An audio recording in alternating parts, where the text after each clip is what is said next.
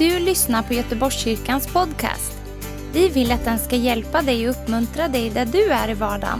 Vill du veta mer om oss så gå in på www.goteborgskyrkan.se.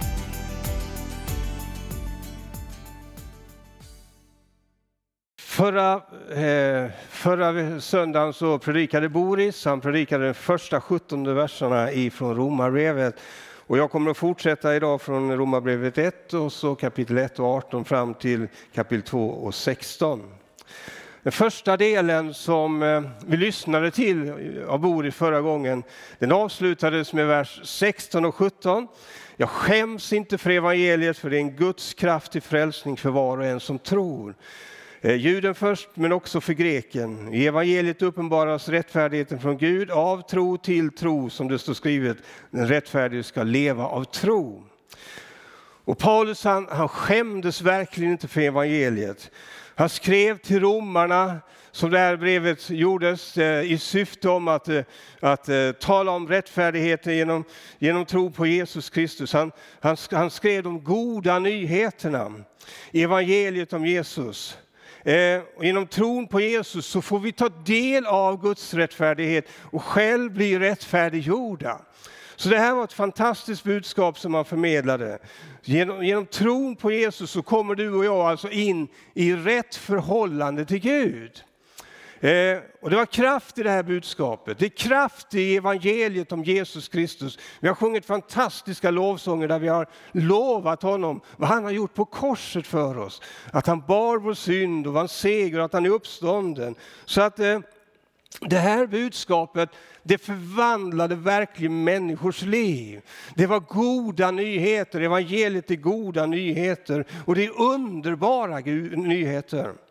Och så händer det liksom på något sätt, när vi går ifrån vers 17 till 18, så händer det någonting på något sätt. Som att plötsligt så är det som att Paulus, han, han bara släpper en bomb, liksom, rakt in i brevet här ifrån den 18 versen. Och då läser vi där, och det han säger att Guds vrede uppenbaras från himlen över alla ogudaktiga, orättfärdiga hos människor som är i orättfärdighet och undertrycker sanningen. Det man kan veta om Gud är uppenbart bland dem eftersom Gud har uppenbarat det för dem. Ända från världens skapelse så syns och uppfattas hans osynliga egenskaper, hans eviga makt och gudomliga natur genom det verk som han har skapat. Och därför så är de utan ursäkt. Och trots att de kände till Gud så prisade de honom inte som Gud eller tackade honom, utan de förblindades av sina falska föreställningar så att mörkret sänkte sig över deras oförståndiga hjärtan.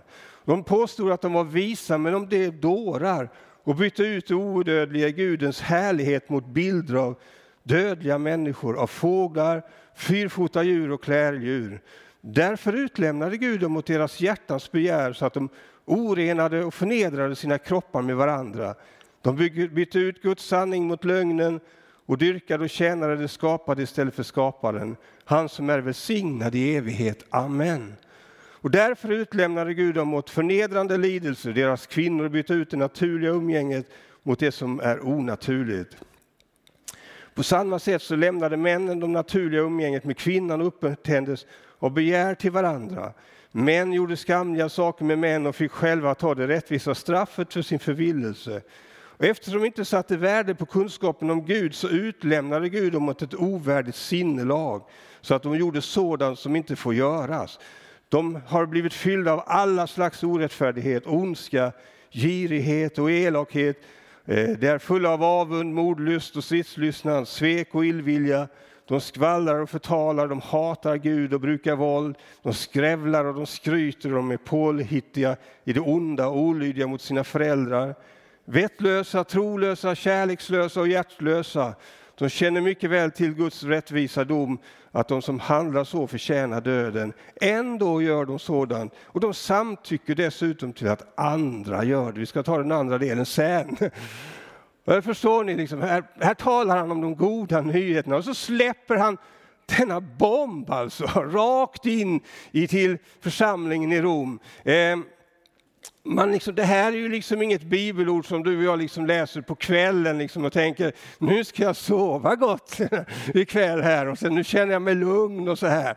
Utan det, här är ju liksom ett, det här är ett kraftigt bibelord. Det här är ett bibelord som kanske är svårt att smälta för oss många gånger.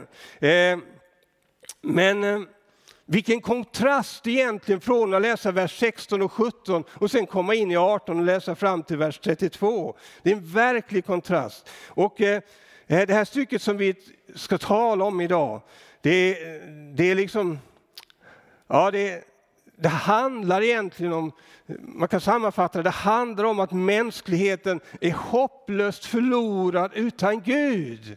Det är, det är det det säger, det är det som liksom är själva syftet med det här. Att hela mänskligheten, människor är hopplöst förlorade utan Gud. Paulus han var alltid mån om att predika hela evangeliet. Han var alltid mån om att predika sanningen och hela sanningen.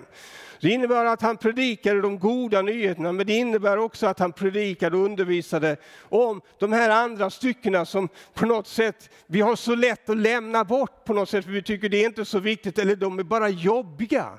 Men han gjorde inte det, utan han tog med, han tog med liksom på något sätt, bredvid de goda nyheterna så lyfte han också fram de dåliga nyheterna sidan om de goda nyheterna. Och det är det han gör här. Han talar sanningen, hela sanningen. Han vill säga så här att mina, mina älskade, så här ser det ut. Det är så här det är. Det här är verkligheten för mänskligheten idag. Det är så här det ser, förstå det. Och han tar inte upp det här för att någon ska må dåligt. Eller att någon liksom ska, ska känna sig eh, liksom utanför på något sätt. Utan han tar upp det här för att han, han vill ge helheten. Och börja, så att vi kan börja förstå vilken kärleksfull och god Gud som vi verkligen har. Att mitt i detta att mänskligheten är hopplöst förlorad, så finns det hopp. Det finns en väg. För att vi ska förstå, ibland är det så här att för att vi ska förstå hur goda nyheterna verkligen är, så behöver vi också höra hur dåliga nyheterna också är. Och när vi har hört de dåliga nyheterna, då uppskattar vi de goda nyheterna mycket mer och förstår hur goda de verkligen är. De är verkligen underbara, starka. Så därför är det inte fel att höra både de dåliga och goda nyheterna, där det liksom talar om så här är det för oss. Eh, och det gör att de blir mycket positivare eh, och bättre. Och de dåliga nyheterna är ju att hela världen, judar, greker, romare, svenskar, norrmän, danskar, vilken du än har, svarta, vita, gula, vilken hudfärg du än har. Alla är vi hopplöst förlorade utan Gud. Det är det det handlar om. Att alla är vi under Guds vrede och dom. Det var kraftigt tycker du kanske? Och om vi inte vänder om tillbaka till Gud så är vi under Guds vrede och dom och vi är förlorade. Det är liksom vad han vill lyfta fram. Så här är det mina vänner. Lyssna på mig, men jag vill också lyfta fram de goda nyheterna. Det finns ett hopp, det finns en väg för oss allesammans. Amen. Eh, att få ta emot de goda, goda nyheterna och liksom få ta del av Guds rättfärdighet. När jag gör det så innebär det att när jag tar emot Jesus Kristus och upplever syndernas förlåtelse så blir jag rättfärdiggjord. Och, alltså jag, jag, av nåd får jag ta, ta emot Guds rättfärdighet i mitt liv som gör att jag blir rättfärdiggjord. Vilket innebär att jag får det rätt ställt med Gud. Det är väldigt enkelt, men det är det det handlar om och det är det som Paulus försöker lyfta fram i hela romarbrevet.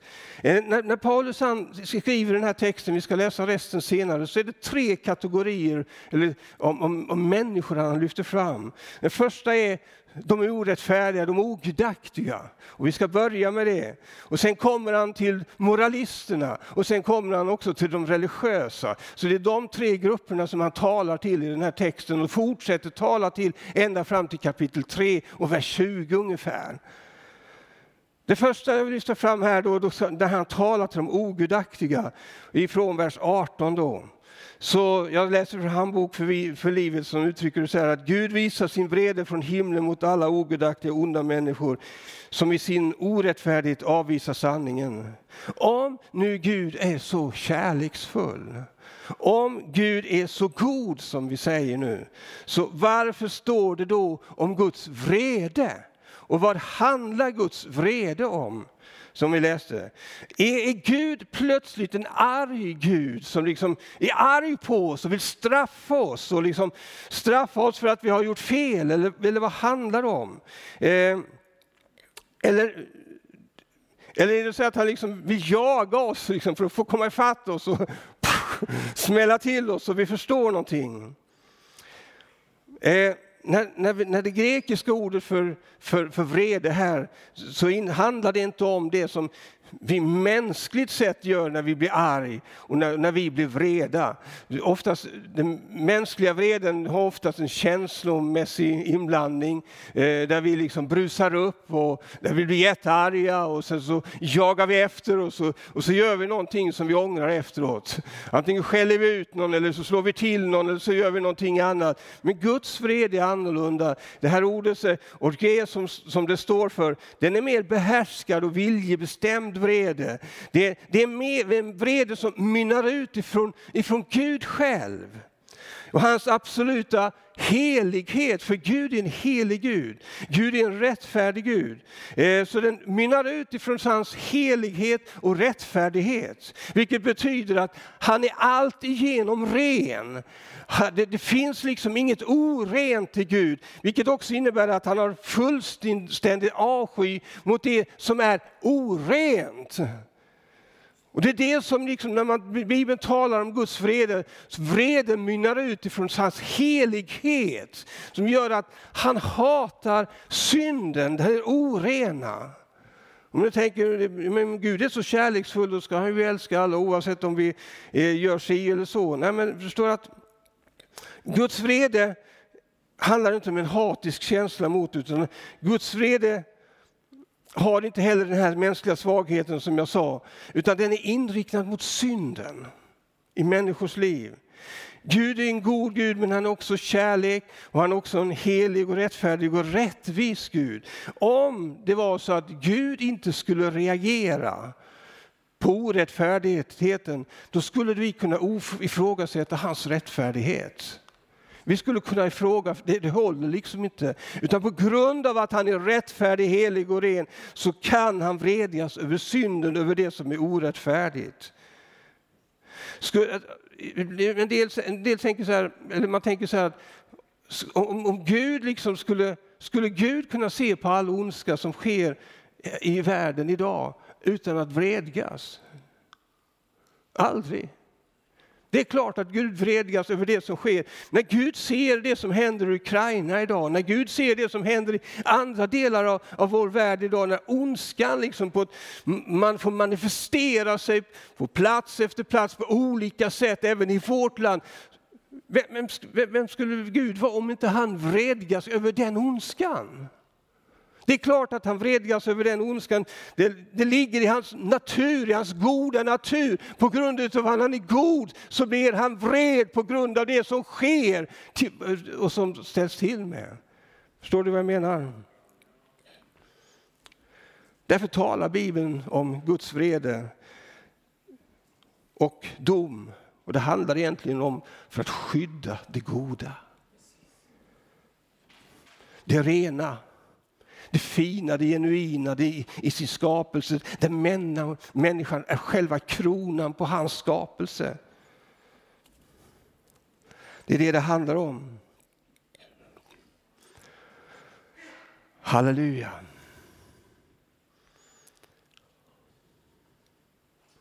Alla som vänder sig bort från Gud, alla som inte, inte liksom tar till sig Guds budskap, som vänder honom ryggen, alla drabbas vi under Guds vrede.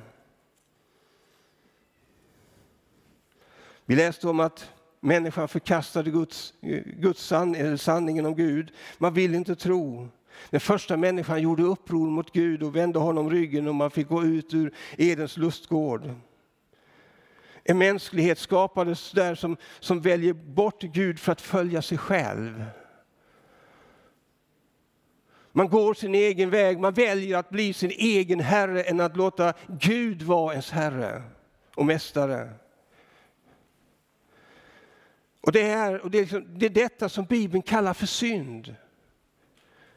Och synden kommer in i mänskligheten vilket gör att människan blir en syndare. Och så, så, talar, så talar Paulus om att, att liksom, trots liksom att vi visste att Gud skapade oss, trots att vi, vi visste om Gud så ville vi inte tro på honom. Och vi ville inte prisa honom, utan vi ville gå vår egen väg. Och då säger Paulus här att det spelar ingen roll vad du säger, vilken människa du än är, var du kommer ifrån. Så alla är vi helt utan ursäkt. Vi har ingen ursäkt för detta. Bibeln säger så att ända sedan tiden började har människorna kunnat se jorden och himlen och allt som eh, Gud har skapat. De har känt till hans existens och väldiga eviga makt. Därför finns det ingen ursäkt för oss.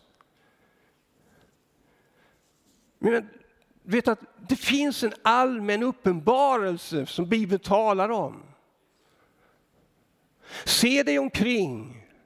Se på hela vår jord, även om vi människor sakta håller på att förstöra vissa saker, så se dig runt på jorden. Se när du sitter ute vid klipporna och ser soluppgången vid havet här, eller solnedgången. Se när du är uppe i fjällen och åker skidor och ser fjällandskapet, eller när du vandrar i bergen och ser de mäktiga bergen, eller när du ser ut över fälten och åkrarna när de håller på att vitna till skörd. Se dig omkring. Vad upplever vi inte när, när, när, när, vi får ett, när vi håller ett nyfött barn i våra händer? Vilket mirakel, vilket under. Min vän, det finns ingen ursäkt för oss, för att det finns en allmän uppenbarelse för alla människor, oavsett vad vi tycker och tänker. En allmän uppenbarelse om att det finns en Gud som har designat någonting. Och han har designat jorden och den här är en fantastisk design. Amen. Och Paulus han säger att Gud har uppenbarat sig genom sin skapelse. Himlarna i psalm 19 vittnar om Guds härlighet. Himlavalvet förkunnar hans händers verk. Det berättar för dag och natt, eh, eh, för dag för dag och natt, för ger kunskap och natt, utan tal och utan ord, utan att man hör deras röst. Och deras röst når ut över hela jorden, deras ord till världens ände. Amen. Det här innebär ju inte att, fast det finns en generell uppdrag, så innebär det ju inte att vi som kristna inte ska fullfölja vårt missionsuppdrag. Vi ska tala, tala om Jesus, vi ska tala om hur mycket Jesus älskar människor. Vi ska tala om att han har burit all vår synd på korset. Vi ska tala om att han är uppstånden, att han är levande. Vi ska be för dem, vi ska be för de sjuka. Vi ska fortsätta med uppdraget naturligtvis.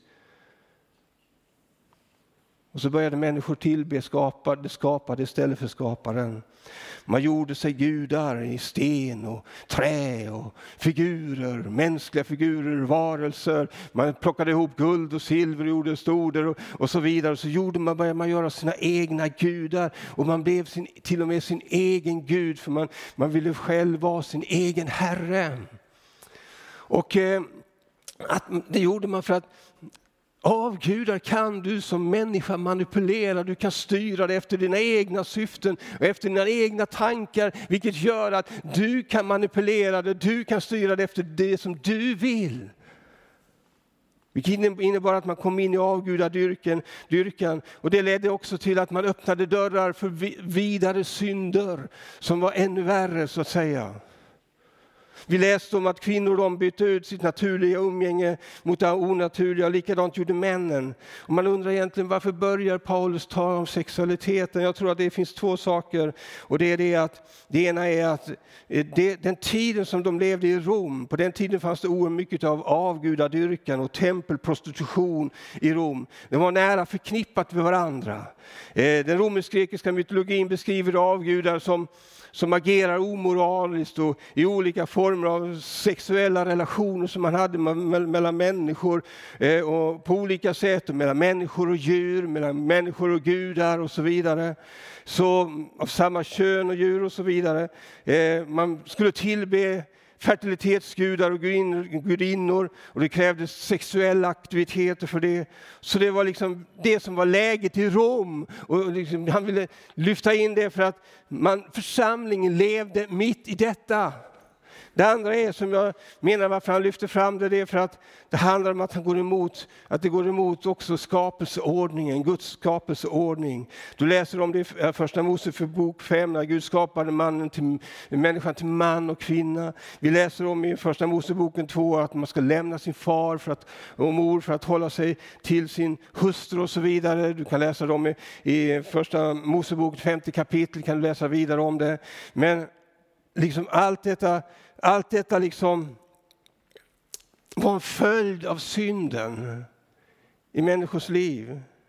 Och sen så börjar han att rada upp en, ni, ni, ni hörde hur jag läste, liksom var det ena efter det andra, det ena synden efter den andra. Han bara radar upp den och man känner wow, kan du inte sluta snart med alla de här synderna? Men, men, men han, han radar upp det här, allting. Och när Paulus han gör detta så graderar han inte synden på något sätt, den ena är värre än den andra. Men när människor följer sin egen väg och lyder, så leder det till synd och ogudaktighet och allt detta är under Guds vrede. Och där har vi alla varit, du och jag. Också er har Gud gjort, Gud gjort levande, ni som var döda genom era överträdelser och synder. Tidigare levde ni på den här världens sätt och följde den här härskarens Eh, följde härskaren över luftens välde. Den ande som verkar i olydnadens plan, och bland dem var ni alla en gång. Och ni följde era kötsliga begär och gjorde vad köttet och tankarna ville.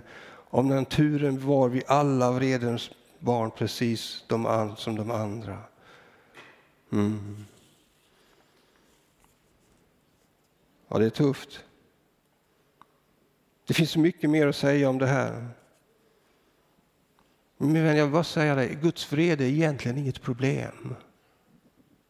Om du tror det, det är inget problem. För tack vare hans vrede och uppgörelse med synden så behöver vi inte för alltid vara bundna och lida under det onda. Utan vi kan bli befriade från det. Hur skulle, hur skulle vi egentligen kunna anklaga Guds vrede, för Gud för hans vrede? För Gud lät ju vreden drabba sin egen son på Jesus Kristus på korset. Och Det innebar att istället för att vreden skulle drabba dig så lät han sin son komma ner på jorden och hänga på ett kors för att den vreden skulle drabba honom för att du skulle gå fri. Det är underbart. Han blev genomborrad för våra brott, slagen för våra synder och straffet belagt på honom för att vi skulle få frid och genom hans sår så blir vi helade. Det är ett fantastiskt hopp för den här världen, för dig och mig min vän. Gud har en räddningsplan för hela mänskligheten genom Jesus Kristus och hans verk på Golgata kors. Amen. Jag har inte många minuter på mig nu så jag kommer att ner montera min predikan lite grann. Jag ska inte läsa det, men du kan läsa när du kommer hem så kommer vi in från kapitel 2, vers 16 och då börjar han tala till moralisterna och de religiösa. Och han säger till dem, men gör nu inte misstaget att genast döma dem jag har talat om. När du säger att de gör fel och ska straffas så är det lika mycket dig själv du talar om, säger han. Nu vänder han sig till moralister, han vänder sig till de religiösa. Det är människor som gömmer sig bakom hög moral och en religiositet eller har en mask av det. Det handlar om självrättfärdighet, självrättfärdiga människor som tror att de har en högre standard och moral än alla andra. jag bara tänkte berätta om den här berättelsen när Jesus, när Jesus berättar om, om eh, om tullindrivaren och farisén. Farisén han gick in i templet för att tillbe. Han, han liksom stod liksom, tack Gud för att jag är så underbart och som att, jag, att jag inte är som alla andra och speciellt inte som honom där bak. För tullindrivaren han var där, han var syndig, han kände han kunde inte ens lyfta blicken mot himlen och knappt be om nåd, men han bad om nåd. Båda var förlorade. Men det var tullindrivaren som var ödmjuk i sitt hjärta och knappt vågade träda fram, som gick därifrån rättfärdig. Den andra var fortfarande dömd. Det är så lätt att peka. De där som gör så, mördarna, tjuvarna, de prostituerade. Det är så lätt för oss att peka och så står vi själva under samma dom. Och Det här måste vi ta med oss. Och jag, jag kommer att vara avrundad med det här. Det är så lätt att peka finger på varandra. Vet du, när du pekar på någon så pekar tre fingrar tillbaka på dig själv. Har du tänkt på det? Så på samma sätt som du dömer och rättfärdigar att Gud dömer en annan människa, när du gör det så, så rättfärdigar Gud samtidigt att domen går över dig själv. Vet, det finns bara... Farisén, han såg bara det yttre. Och honom som satt där bak, han såg inte det som fanns där inne. Han visste inte om omständigheterna, han visste inte vad som hade hänt eller någonting eller varför det var som det var. Det finns bara en som känner Guds hjärta, eller våra hjärtan, och det är Gud. För att du bekänner alla människors hjärtan, står det i Första Konungboken 8.39.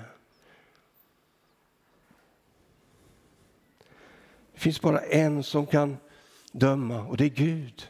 Varför? För Gud är rättfärdig, han är rättvis. Gud är den enda som vet hur du har det i ditt hjärta. Han är, du är Gud i allvetande, han är den enda som vet allt om dig, allt som har hänt. Så det är ingen annan vet. Han vet vad som har hänt i det mörkaste rum i ditt liv min vän. Han vet allt om dig. Så om det är någon som kan vara med och, så, och, och, och ge dig, och hjälpa dig så är det Gud, för han vet om situationen. Och Han pekar inte på dig, utan han söker dig han med sin godhet till omvändelse till honom. Tänk lovsångsteamet kan komma fram. Jag avrundade min predikan på ett lite annorlunda sätt än jag hade tänkt mig.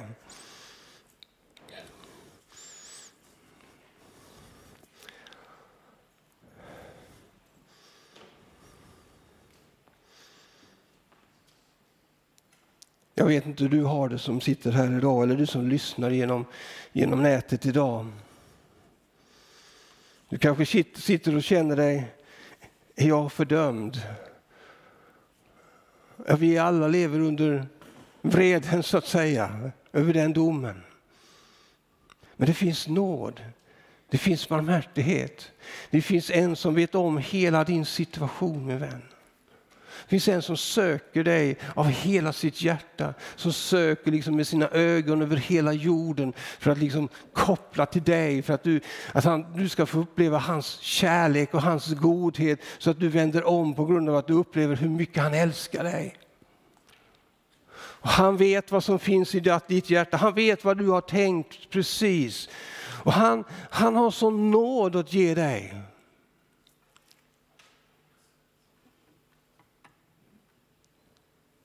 Därför går ett erbjudande ut till dig idag om att ta emot Guds kärlek i ditt liv. Ta emot hans förlåtelse. Ta emot det som Jesus har gjort på Golgata kors när han dog för dig. Där han tog själva straffet på dig för att du skulle slippa. Han, han kommer till dig och så, han ser inte bara dig så här, där sitter Boris. Han ser rakt in här i hjärtat på honom. Och han kommer inte för att döma någon, utan han kommer bara för att säga, jag älskar dig, upplev min godhet, jag vill att du bara vänder om till mig. Så att jag kan få ge dig min rättfärdighet av nåd. För det är ingen av oss som förtjänar frälsning. Det är ingen av oss som förtjänar att, att, att få bli rättfärdiggjorda. Utan det är bara av nåd för oss allesammans. Och det är därför vi ska inte peka finger på någon oavsett vad det är för någon eller grupp eller hur som helst. Utan alla står vi under samma vred och alla har vi samma behov av nåd ifrån himlen. Och ta emot hans kärlek till omvändelse. När vi gör det så händer någonting i våra liv till förvandling med vän. Syndens börda, syndens bojor befrias jag ifrån. Syndens makt och ok försvinner. Och jag blir fri. Och jag blir älskad av någon. En Gud som har gjort allt för mig. Så min fråga till dig är det om du finns här idag som, som bara känner liksom att Gud, jag bara vill ge mitt liv till dig idag. Jag vill vända om till dig. Ska vi resa på oss?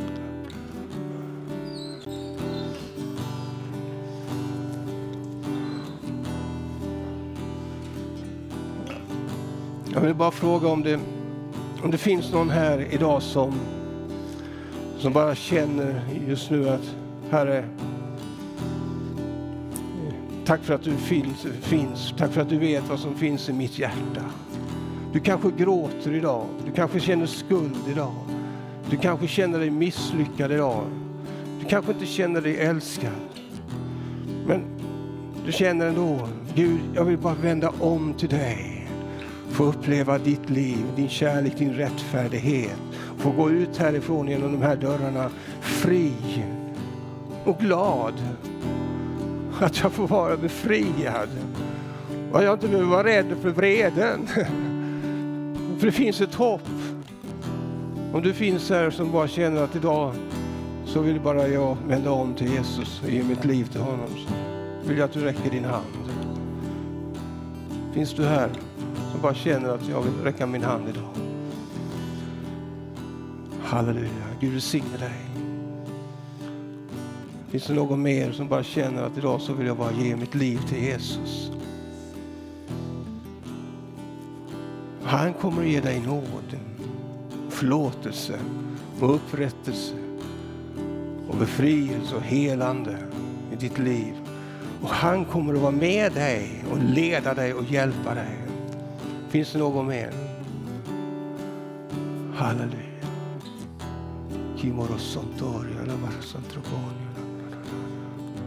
Halleluja. Fader, nu ser du den som har räckt sin hand idag som ett tecken på att de helt vända om till dig.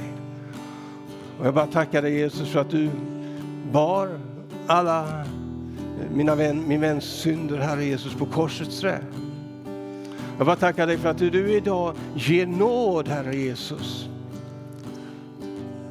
Och ger din rättfärdighet in i min väns liv. Till full rättfärdighet i honom.